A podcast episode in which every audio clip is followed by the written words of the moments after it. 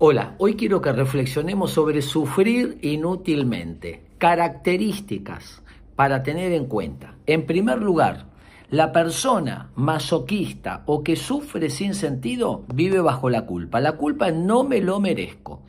La culpa hace algo cuando nos va bien. Es los que fracasan cuando triunfan. Triunfar es una señal de fracaso. ¿Por qué? Porque la culpa dice no me lo merezco, lo que me merezco es el castigo. En segundo lugar, someterse. El otro siempre está por arriba, el otro sabe más y el poder se le otorga a los demás.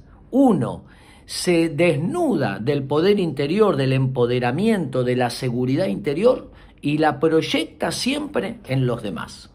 Sufrir inútilmente es creer que el castigo salda yo pagué peaje a través del dolor. ¿eh? Ya sufrí, ahora me merezco este regalito para mí. Ya pagué, pago a través del dolor, del sufrimiento, para darme permiso de algo lindo o algo placentero.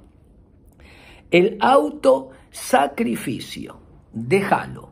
Cuando ayudar al otro significa hacerme daño, no es ayudar, es castigarse no al placer. Cualquier actividad que genera placer, un hobby, leer, caminar, bailar, divertirse, etc. Las personas que sufren inútilmente van acortando, angostando todos los espacios que les puedan generar alguna, algún tipo de satisfacción. Y por último, buscarse un perseguidor.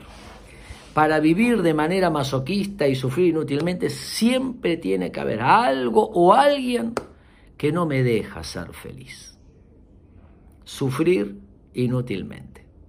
Espero que les sirva.